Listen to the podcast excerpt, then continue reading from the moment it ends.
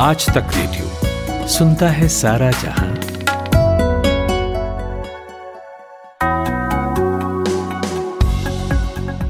Good morning ये है 22 अक्टूबर, दिन गुरुवार। मेरा नाम नितिन ठाकुर है और आप सुन रहे हैं आज तक रेडियो पर देश का पहला हिंदी न्यूज़ मॉर्निंग पॉडकास्ट आज का दिन। हल्की हल्की ठंड होनी शुरू हो गई है और मुझे तो दिवाली वाला फील आने लगा है। खैर, आप चाय पीजिए, कॉफ़ी पीजिए, टहलिए, बैठिए, या लेटे रहिए लेकिन कान हमारी तरफ़ लगाए रखिए, क्योंकि अगले आधे घंटे यहाँ चलेगा खबरों का सिलसिला। किन बड़ी न्यूज़ पर होगी नज़र, बताता हूँ।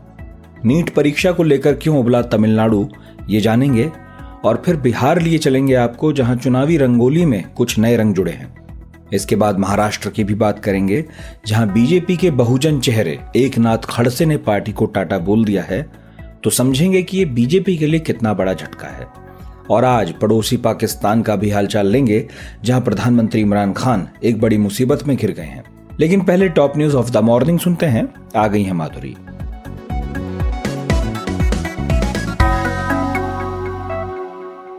Good morning Nitin. आज के हेडलाइंस कुछ इस तरह से हैं। देश में कोरोना संक्रमण के मामले सतहत्तर लाख के पार पहुँच गए हैं। चुनाव आयोग ने कोरोना काल में विधानसभा चुनाव और उपचुनावों के दौरान सभी राजनीतिक दलों को कोरोना वायरस से संबंधित सभी दिशा निर्देशों का पालन करने और लापरवाही न बरतने की सलाह दी है। भारत और अमेरिका के बीच टू प्लस मंत्री स्तर की बैठक का तीसरा सत्र 27 अक्टूबर को नई दिल्ली में आयोजित किया जाएगा। केंद्र सरकार ने जम्मू कश्मीर में जम्मू कश्मीर पंचायती राज अधिनियम उन्नीस सौ नवासी लागू करने का फैसला किया है और तेज गेंदबाज मोहम्मद सिराज की घातक गेंदबाजी से रॉयल चैलेंजर्स बेंगलुरु ने कोलकाता नाइट राइडर्स को एक तरफा अंदाज में आठ विकेट से हराकर आईपीएल सूची में दूसरा स्थान हासिल कर लिया है।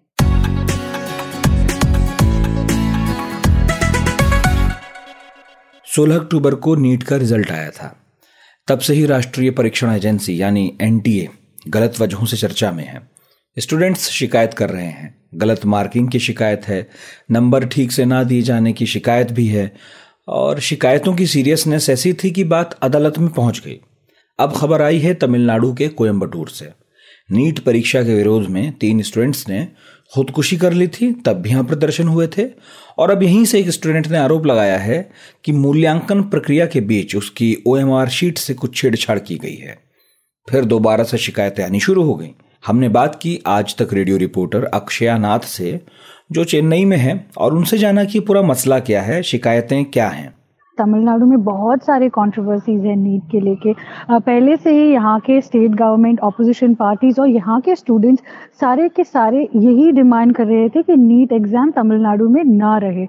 बट अभी भी बिकॉज़ सेंट्रल गवर्नमेंट के जो ऑर्डर के हिसाब से अभी भी नीट एग्ज़ाम्स यहाँ पे हो रहा है। और अभी जो 2020 का जो एग्ज़ाम्स हुआ है, उसमें क्या हमने देखा है कि कई सारे बच्चों ने ये बोला है कि उनके मार्कशीट्स में और ओ एम आर शीट्स जो उन लोगों ने आंसर्स लिखा था, वो ओ एम आर शीट्स में बहुत सारे डिस्क्रिपेंसीज हैं। तो एक बच्चे ने ये बोला है कि उनको, जब उनके ओ एम आर शीट पहले रिजल्ट्स के पहले जब उन्होंने डाउनलोड किया था नीट के वेबसाइट से, उस टाइम को नीट का जो आंसर कॉपीज़ है, उसके हिसाब से आंसर कीज के हिसाब से उनको 500 प्लस मार्क्स मिला था। पर जब नीट का रिज़ल्ट आया था, उनको सिर्फ़ 200 प्लस मार्क्स मिला है। और इन्होंने अभी उनके फैमिली के साथ कई बार नीट के वेबसाइट में ये प्रॉब्लम रेस करने की कोशिश किया था, पर वहाँ से कोई भी रिप्लाई नहीं आया है। और अभी वो तीन चार मेल्स भी लिखा गया है। और अभी मीडिया के सामने आके एक कंप्लेन भी रजिस्टर कर रहे हैं। ये बोल के कि इस बच्चे का, जो पहले का ओ एम आर कॉपी का आंसर की है, उसके हिसाब से उनको 500 प्लस मार्क मिल सकता है। तो क्या हुआ है? ये ओ एम आर में कैसे डिस्क्रपेंसी आया है? वो एक पहला सवाल है। और दूसरा कैंडिडेट जो चेन्नई से आया है, उनको सिर्फ़ ज़ीरो मार्क्स मिला है। इसका मतलब है कि उन्होंने कोई भी answers O M R sheets में मार्क नहीं किया है। पर ये बच्चा स्कूल के सबसे बड़ा टॉपर है और जो कोचिंग सेंटर में वो जा रहा था, वहाँ पे भी वो टॉपर था। तो ऐसे कैसे हुआ, किसी को पता नहीं है। और ये बच्चे और उनके फैमिली मेंबर्स जब उनके आंसर कॉपी का वो की नीट के वेबसाइट से एग्ज़ाम्स के रिजल्ट्स के पहले देखा था, उसको भी बहुत सारे आंसर्स उन्होंने मार्क करके हुए आंसर कॉपीज उनके पास है। बट अभी ये डिस्क्रिपेंसीज कैसे हुआ, नीट के वेबसाइट में आंसर शीट्स कैसे चेंज हुआ है, कैसे उनका हैंड राइटिंग भी चेंज हुआ है, ये सारे सवाल अभी यहाँ के लोग पूछ रहे हैं और यहाँ के ऑपोजिशन पार्टी और स्टेट गवर्नमेंट भी बहुत सारे क्वेश्चन रेज कर रहे हैं। तमिलनाडु में तो शुरू से ही नीट का विरोध हो रहा था। अब तो खैर एग्ज़ाम हो गया। अब क्या वजह है नाराज़गी की अक्षया? जब नीट शुरू हुआ था, उस टाइम से ही तमिलनाडु में कई सारे लोग इसको अपोज करने शुरू किया था और कई सारे बच्चे भी सुसाइड अटेम्प्ट किया था। तो इसके वजह से हमने देखा कि तमिलनाडु की ऑपोजिशन पार्टी और स्टेट गवर्नमेंट दोनों ने लेके नीट को एक साथ अपोज कर रहे थे। बहुत सारे प्रोटेस्ट हुआ था तमिलनाडु में। अभी भी हम देख रहे हैं कि जब भी बच्चे जाके एग्ज़ाम्स लिखते थे, तब भी हम देख रहे हैं कि opposition party state government students कई सारे लोग इसको अपोज कर रहे हैं और यहाँ पे कई सारे स्टूडेंट्स नीट के वजह से सुसाइड भी किया है। सुसाइड नोट में नीट एग्ज़ाम को बिल्कुल पिन पॉइंट करके कर दिया था। तो एक था कि यहाँ के जो पोर्शंस थे, जो बच्चे पढ़ने के लिए ले रहे थे, वो स्टेट स्टेट सिलेबस और सेंट्रल सिलेबस उसमें बहुत फ़र्क था। तो अभी हम देख रहे हैं कि यहाँ के तमिलनाडु स्टेट गवर्नमेंट उनके सिलेबस को सेंट्रल सिलेबस की तरह ही बन रहे हैं और इस बार जब नीट के एग्ज़ाम था, लगभग 90 ऑड क्वेश्चंस स्टेट सिलेबस से ही आया था। बट फिर भी हम देख रहे हैं कि कई सारे लोग इसमें सक्सेस नहीं हो हो पा रहा है और उसके वजह से कई सारे कंट्रोवर्सीज हैं। अभी भी जब नीट के रिज़ल्ट आया है और उसमें वो ओमार शीट्स और आंसर शीट्स के डिफ्रेंसिएशन डिस्क्रिपेंसीज जो आ रहा है, उसकी वजह से भी हम देख रहे हैं कि कई सारे कंट्रोवर्सीज है और अपोजिशन पार्टी डीएमके के लीडर कनीमोली भी उनके ट्विटर अकाउंट में इसको अपोज करके बोला है कि नीट को बंद करिए, बच्चों को इतना प्रेशर ना डालिए। सिर्फ़ एक ही कॉमन एग्ज़ाम रख दीजिएगा, वो आपका स्टेट का बोर्ड एग्ज़ाम्स, वो ही बेहतर है। तमिलनाडु में वही फॉलो करके आ रहे थे तो वही फॉलो करने के लिए बोल के यहाँ के गवर्नमेंट और अपोजिशन पार्टी और स्टूडेंट्स पूछ रहे हैं सेंटर को। तो पहले की चीज़ वो है। और सेकंड हम देख रहे हैं कि यहाँ पे प्रेशर पॉइंट्स बहुत ज़्यादा हो रहा है और स्टूडेंट्स को जो पढ़ पढ़ने के साथ साथ उनका प्रेशर मैनेज करने के लिए कोई भी इंस्टीट्यूशन सिखा नहीं रहा है तो वो भी एक बहुत ही बड़ा प्रॉब्लम है।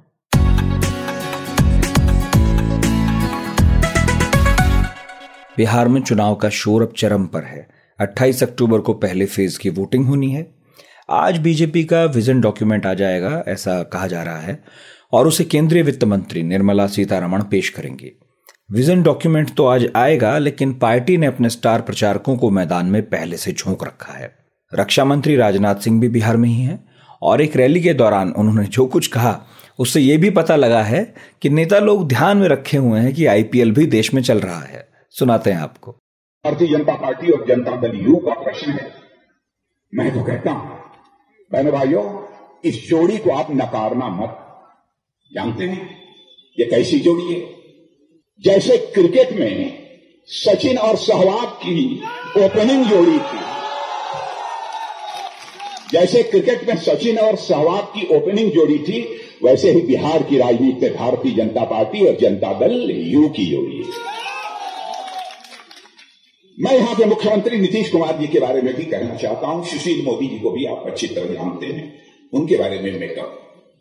क्योंकि ये लोग सरकार का नेतृत्व कर रहे हैं। आप यह तो कर सकते हैं कि नीतीश कुमार जी ने, सुशील मोदी ने यह काम किया, यह नहीं किया। इस पर तो आप बहुत कर सकते हैं। लेकिन बहनों भाइयों, मैं भी लंबे समय से राजनीति कर रहा हूँ। और यहाँ तक कि भारत का गृह मंत्री होने के नाते खुफिया विभाग भी हमारे पास रहा। मैं कह सकता हूँ, चाहे हमारे वह नीतीश कुमार हो अथवा सुशील मोदी, बहनों भाइयों, बिहार में ही भारत का कोई व्यक्ति उंगली उठाकर नहीं कह सकता कि उनके ऊपर भ्रष्टाचार की कोई दाग लगी हुई तो साहब, बिहार में बीजेपी जेडीयू की जोड़ी, सचिन सहवाग की जोड़ी जैसी है। ऐसा मानना है राजनाथ सिंह का। उधर तेजस्वी यादव ने 10 लाख नौकरियों का एक वादा किया है। इस वादे ने हर जगह चर्चा बटोरी है, लोग बाग बातें करने लगे हैं, और नीतीश कुमार भी इस बात को जानते हैं, इसलिए जेडीयू पूरे दमखम से तेजस्वी की इस घोषणा का दम निकालने में जुटी है। उन्होंने कहा है कि यह मुमकिन नहीं है। वैसे नीतीश कुमार का एक वीडियो खूब वायरल है। वो अपने पार्टी उम्मीदवार चंद्रिका राय के लिए वोट मांगने पहुँचे थे, एक रैली कर रहे थे, और उनके भाषण के दौरान ही सामने से ही लालू यादव जिंदाबाद के नारे लगे। इसके बाद वो बुरी तरह भड़क गए। क्या बोले सुनाते हैं। और आप भी विधायक होकर के गए थे हमको पता नहीं बीच में क्या बोल रहे हो जी। क्या बोल रहे हो? क्या बोल रहे हो? जरा हथवा उठाओ, कह अनाप सुना बोल रहे हो। जरा हाथ उठाओ। यहाँ पर ये सब हल्ला मत करो। तुमको अगर वोट नहीं देना है, मत दो। लेकिन जरा बताइए भाई, हल्ला कर रहा है, सही है कि गलत है? जरा बोलिए ज़ोर से। अब सुन लिया ना, जिसके लिए आए हो यहाँ पर, उसका फ़ोटो और बर्बाद करोगे। वो हमारे ही साथ था, छोड़ करके भाग गया उधर ना। कैसा बीमार पड़ा था। उसके लिए हम लोगों को कितनी चिंता थी? आज यहाँ पर आए हो। और चंद्रिका राय जी के बारे में कुछ बोल रहे हो? कुछ मालूम है? बच्चे हो। तो ये है बिहार, और कुछ यूँ चल रही है बिहार की सियासत। हम आपको देते रहेंगे हर लेटेस्ट अपडेट, लेकिन इसके अलावा अगर आप उन बाहुबलियों के नाम और कहानी जानना चाहते हैं, जो इस चुनाव में ताल ठोके खड़े हैं तो हमारा पॉडकास्ट ज़रूर सुनिएगा। पॉडकास्ट का लेटेस्ट अंक इसी पर है। अब बात महाराष्ट्र की कर लेते हैं, जहाँ चुनाव तो नहीं है, लेकिन एक दिलचस्प राजनीतिक घटना घट रही है। चालीस साल तक बीजेपी में रहने वाले एक नाथ खड़से पार्टी छोड़ गए। खड़से पार्टी का बहुजन चेहरा रहे हैं। जब सरकार थी तो राजस्व मंत्री थे। उसके पहले की सरकारों में कृषि मंत्रालय भी संभाला था। बेटी उनकी लोकसभा की मेंबर है। करप्शन के आरोपों के बाद खड़से को राजस्व मंत्री का पद छोड़ना पड़ा था साल था 2016 लेकिन इसके बाद पार्टी ने उन्हें टिकट नहीं दिया। छह बार वो लगातार विधायक रहे थे। उन्हें उम्मीद थी पार्टी टिकट देगी। नहीं मिला। और ये भी जान लीजिए कि महाराष्ट्र में वो नेता प्रतिपक्ष रहे हैं। ऐसे में जब बीजेपी की सरकार बनी तो सीएम पद के वो प्रबल दावेदार थे। आखिरी वक्त पर देवेंद्र फडणवीस जो हैं, बाजी मार ले गए। अब भी खड़से ने पार्टी छोड़ी है तो साफ़ कहा है कि नाराज़गी उनकी पार्टी से नहीं है, बल्कि एक शख्स से है।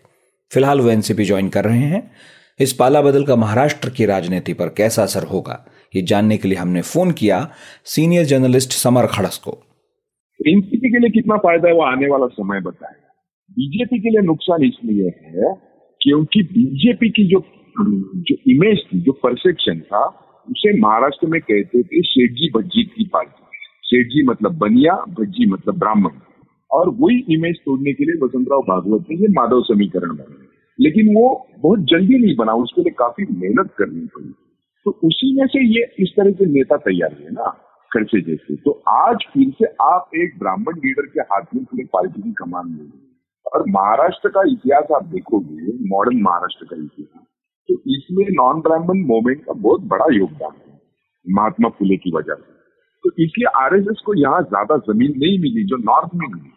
आरएसएस की स्थापना भले ही महाराष्ट्र में हुई, लेकिन ज़मीन मिली पंजाब में सबसे पहले। ज़मीन महाराष्ट्र में कतई नहीं मिली। महाराष्ट्र में ज़मीन मिली शाहू को, फुले को अंबेडकर को, शिवाजी महाराज को। इनको नहीं मिली थी। ये ज़मीन मिला।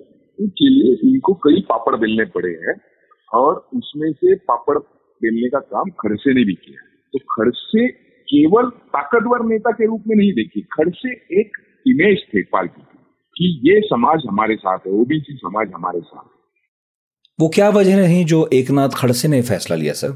देखिए जैसे ही इनका राज आया उसके बाद में जो है वहाँ पर जो है दिल्ली में राज आने के बाद जो महाराष्ट्र में जो सरकार बनी सरकार में खर्चे बनेंगे, ये सारे लोगों की अटकलें थी। लेकिन खर्चे नहीं बने थे कि मोदी और शाह नहीं चाहते थे बनना, उनको बनाना। और वहीं से पूरा खेल शुरू हुआ, और खर्चे रेवेन्यू मिनिस्टर बने, काफ़ी उनके पास डिपार्टमेंट दिए गए। लेकिन उसके बाद एक बाजू से डिपार्टमेंट्स दिए गए और दूसरे बाजू से उनके कन्नी काटने का काम भी किया। और उनके खिलाफ जैसे देवेंद्र फडणवीस जी ने उनके मिनिस्ट्री में कई मिनिस्टर्स पर भ्रष्टाचार के आरोप हुए। देवेंद्र फडणवीस जी उनको इमीडिएटली क्लीन चिट देते। थे विनोद तावड़े जी को दिया, पंकजा मुंडे को दिया, कई लोगों पर आरोप लगे। इनको उन्होंने इमीडिएटली क्लीन चिट दे दी खड़से जी के ऊपर आपको ये भी समझना होगा कि कोई विरोधी पार्टी ने आरोप नहीं लगाया।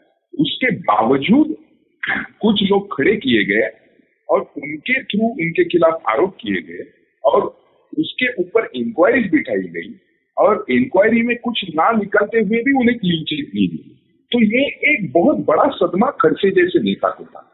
लेकिन महाराष्ट्र की राजनीति में, महाराष्ट्र के राजनीतिक मैदान में जब हम देखते हैं तो खड़से का खच्चीकरण करने के लिए भारतीय जनता पार्टी से अगर कोई आदमी सामने खड़ा था तो उसका नाम था देवेंद्र गंगाधर पंत फडणवीस। दूसरा कोई नहीं। आज तक रेडियो, अब सुनिए आज तक की मोबाइल एप्लीकेशन पर भी। प्ले स्टोर से आज तक की मोबाइल ऐप डाउनलोड करें। ऐप में आपको सबसे ऊपर राइट साइड में तीन आइकन दिखेंगे। उनमें से एक जो सबसे बीच में है, वो है आज तक रेडियो का आइकन। तो उसे उंगली से ज़रा सा छू दीजिए और खुल जाएगा हमारा पिटारा, जिसमें क्या है? न्यूज़ तो हर जगह है, पर हमारे यहाँ न्यूज़ है सही कॉन्टेक्स्ट के साथ।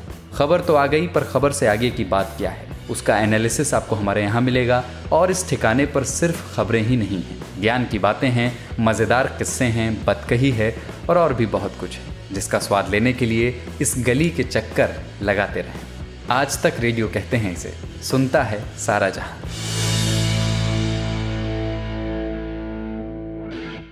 पाकिस्तान के सिर पर एफएटीएफ की तलवार लटक रही है। उसका नाम ग्रे लिस्ट में है और ब्लैक लिस्ट में जा सकता है। वहीं प्रधानमंत्री इमरान खान देश के अंदर अपने खिलाफ चल रही मुहिम से परेशान है। माना तो ये जाता ही है कि इमरान खान प्रशासन पर सेना का भारी प्रेशर रहता है, लेकिन अब सिंध प्रांत की पुलिस ने सेना के खिलाफ मोर्चा खोल दिया है। इससे इमरान सरकार की जो अब स्थिति है, वो गंभीर हो गई है। विपक्ष को मौका मिल गया। कोरोना की परवाह न करते हुए हज़ारों लोग सड़क पर आ गए हैं। हमारे सहयोगी हैं मधुर, जो अंतर्राष्ट्रीय खबरों पर नज़र रखते हैं, उनसे हमने बात की। अब जो पाकिस्तान में हो रहा है, वो किसी बॉलीवुड या हॉलीवुड की फ़िल्म की स्क्रिप्ट से कम नहीं है। पाकिस्तान वो देश है जो आतंकवाद के लिए पूरी दुनिया में उसका नाम खराब है। हर देश उसके ऊपर सवाल उठाता रहा है कि आतंकवादी हैं आपके यहाँ, आप आतंकवाद को बढ़ावा देते हैं। जब प्रधानमंत्री बने थे इमरान खान तो उन्होंने बड़ी बड़ी बातें की थी कि मैं पाकिस्तान की जो स्थिति है, उसको पूरी तरह से बदल दूँगा। कोरोना आया। कोरोना में वो कुछ खास कर नहीं पाए। ऊपर से इकोनॉमी जो है पाकिस्तान की लगातार गिरती चली गई और लगातार जो है मौतों का आंकड़ा पाकिस्तान में बढ़ने लगा, बेरोजगारी बढ़ रही है। तो विपक्ष को यहाँ कहीं ना कहीं एक मौका मिल गया पाकिस्तान में इमरान खान के खिलाफ बोलने का। अब ये जो मामला है अचानक से ये बढ़ कैसे गया है? लोग सड़कों पर क्यों उतर आए हैं? इसमें बात ये है कि सोमवार की रात को जो मरियम नवाज़ हैं, नवाज़ शरीफ पूर्व प्रधानमंत्री पाकिस्तान के रहे हैं, उनकी बेटी हैं। इनके पति को जब ये दोनों एक कराची के होटल में थे तो इनके पति को पाकिस्तानी रेंजर्स ने गिरफ़्तार कर लिया। बवाल वहीं से शुरू हुआ। मरियम नवाज़ ने लगातार कहा कि पाकिस्तानी रेंजर्स ने उनके पति की गिरफ्तारी क्यों की है? क्या वजह है इसके पीछे?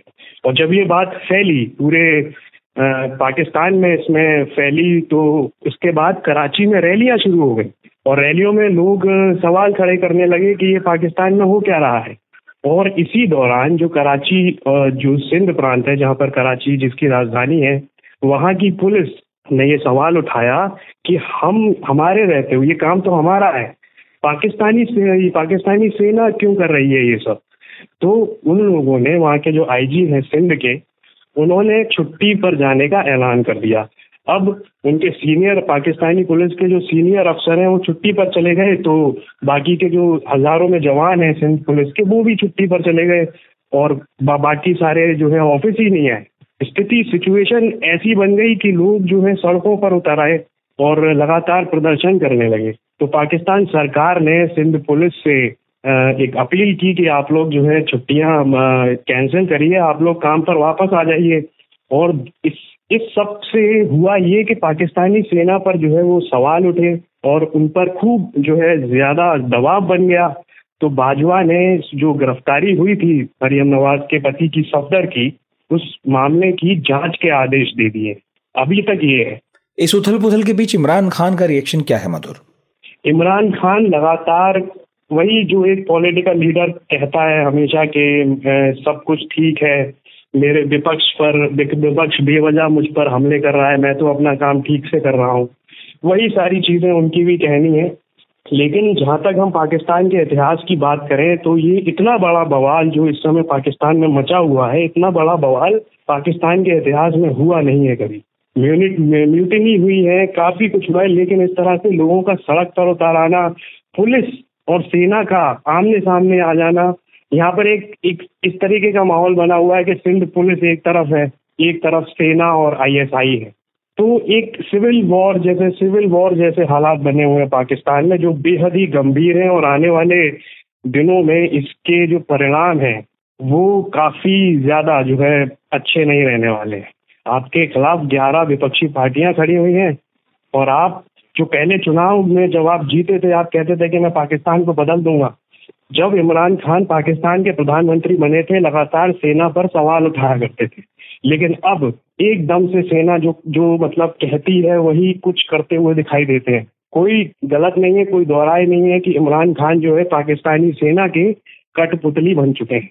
क्या इमरान की सरकार वाकई खतरे में नज़र आ रही है? इमरान खान की सरकार पूरी तरह से खतरे में है क्योंकि पूरा का पूरा विपक्ष इमरान खान के खिलाफ खड़ा हो गया है। आने वाले समय में ये है कि ये जो अभी जैसे बाजवा ने बोला है कि इस मामले की हम जाँच कराएँगे, अब जाँच में क्या निकलेगा, वो तो कुछ दिनों में पता लगेगा। अब ईमानदारी से जाँच होगी तो बहुत सारे लोग उसमें फंसेंगे, हो सकता है इमरान खान भी फंस जाए, अगर ईमानदारी से होती है, जो जिसकी उम्मीद बेहद कम है। तो अब देखते हैं, ये काफ़ी मामला लंबा खिंचने वाला है, क्योंकि ये जो होने वाला था, जो हुआ है, अभी इतना गंभीर हो गया है क्योंकि इस पर काफ़ी दिनों पहले से ही बातें हो रही थी, ये लोग अलग अलग विपक्ष है जो अलग जगह पर मीटिंग कर रहे थे रैलियाँ कर रहे थे, ये काफ़ी दिनों से हो रहा है। और ये अभी, ये तो एकदम गर्म हुआ है मामला, ये इसको ठंडा होने में बहुत टाइम लगेगा।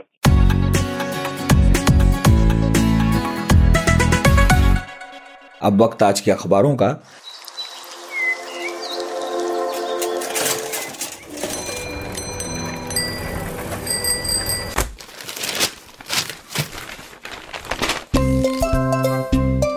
आज के अखबार। आज के अखबार। माधुरी जयपुर से जुड़ गई हैं। रोज सुबह देश दुनिया के अखबार पढ़ती हैं। अगले चंद मिनटों में उनसे जानेंगे कि आज देश और विदेश के अखबारों में क्या छपा है। बताइए माधुरी जी सबसे पहले देश के अखबारों की बात कर लेते हैं। क्या छपा है आज? जी नितिन दो गज दूरी न मानने पर होगी कार्रवाई ये जनसत्ता की सुर्खी है आज। चुनाव आयोग ने कल जो फटकार लगाई थी, उसको लेकर निर्वाचन आयोग ने कहा है कि चुनाव प्रचार के दौरान अगर कोई दिशा निर्देश का उल्लंघन करता हुआ दिखाई दिया तो सख्त कार्रवाई होगी।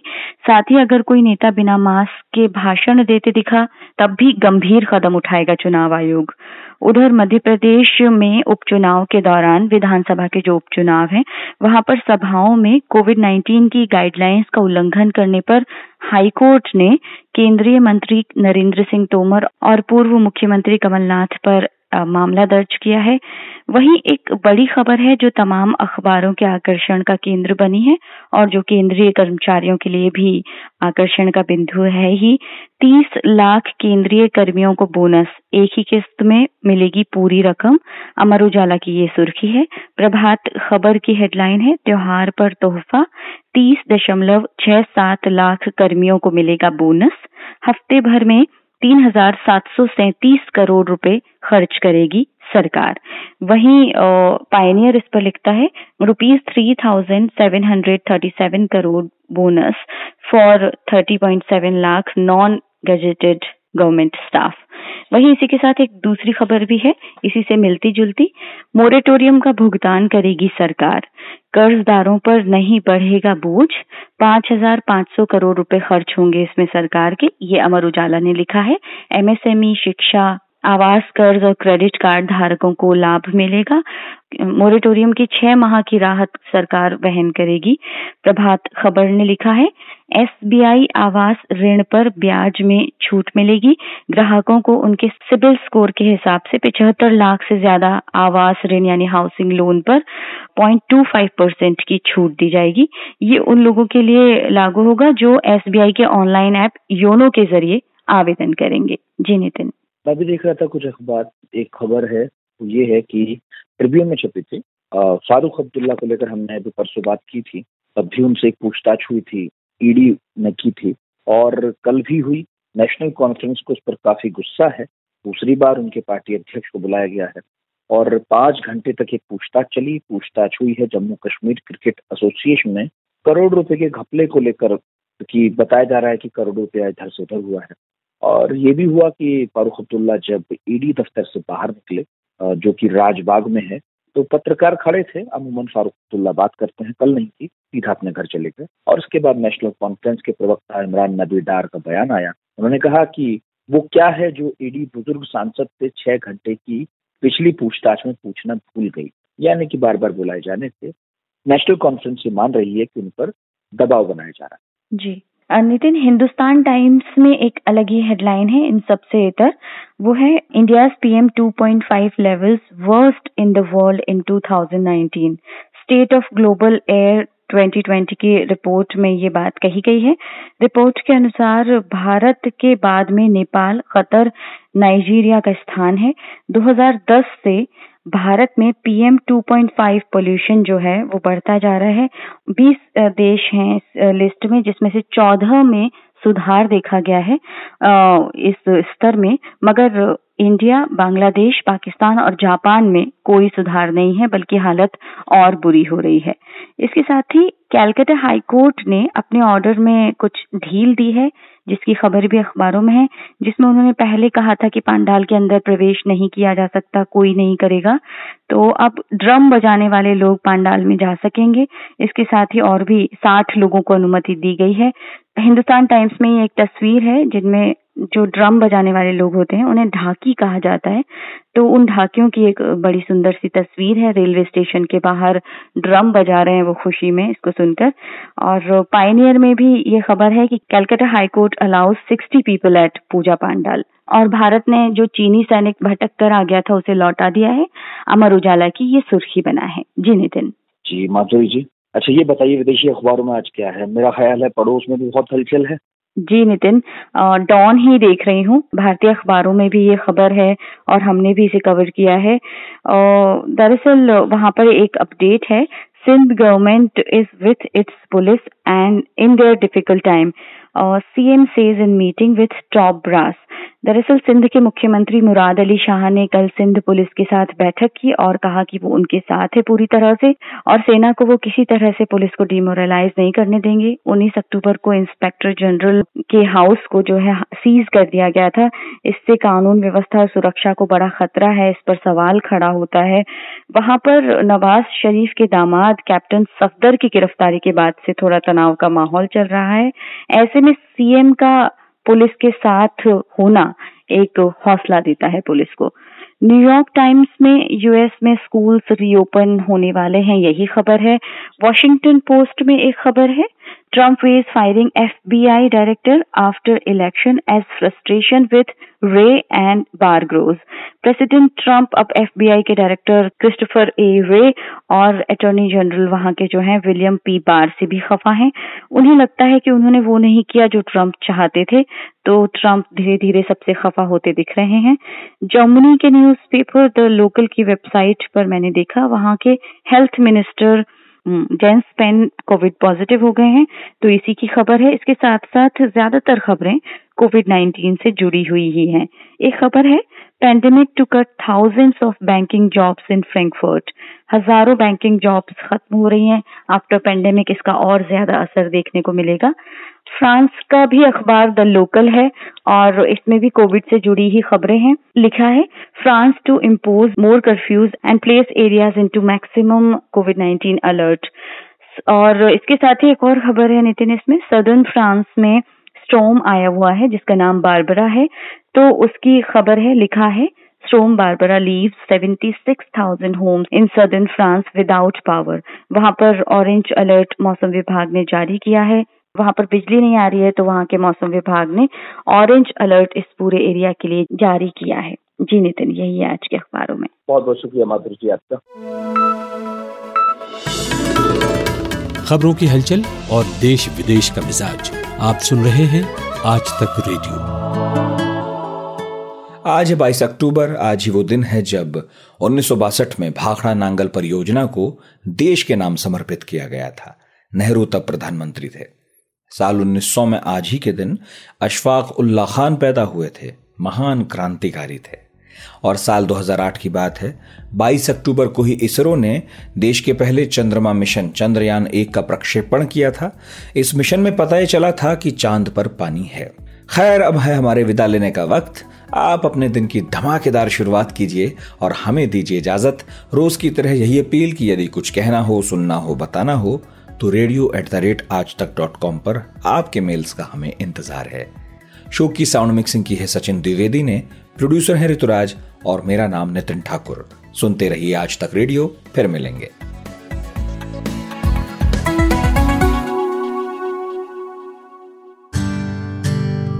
एक तार म्यूज़िक का और एक तार पोएट्री का। दोनों मिल जाए तो क्या बनता है? दो तारा। मैं हूँ चिन्मयी। और मैं हूँ जोएल। हम गाते हैं सुनाते हैं कविताएँ। कभी गिटार पर तो कभी बांसुरी पर। और कभी अपने घर में पड़े हुए बक्से की थाप पर। तो सुनिए हमारा दो तारा। सिर्फ़ आज तक रेडियो पर।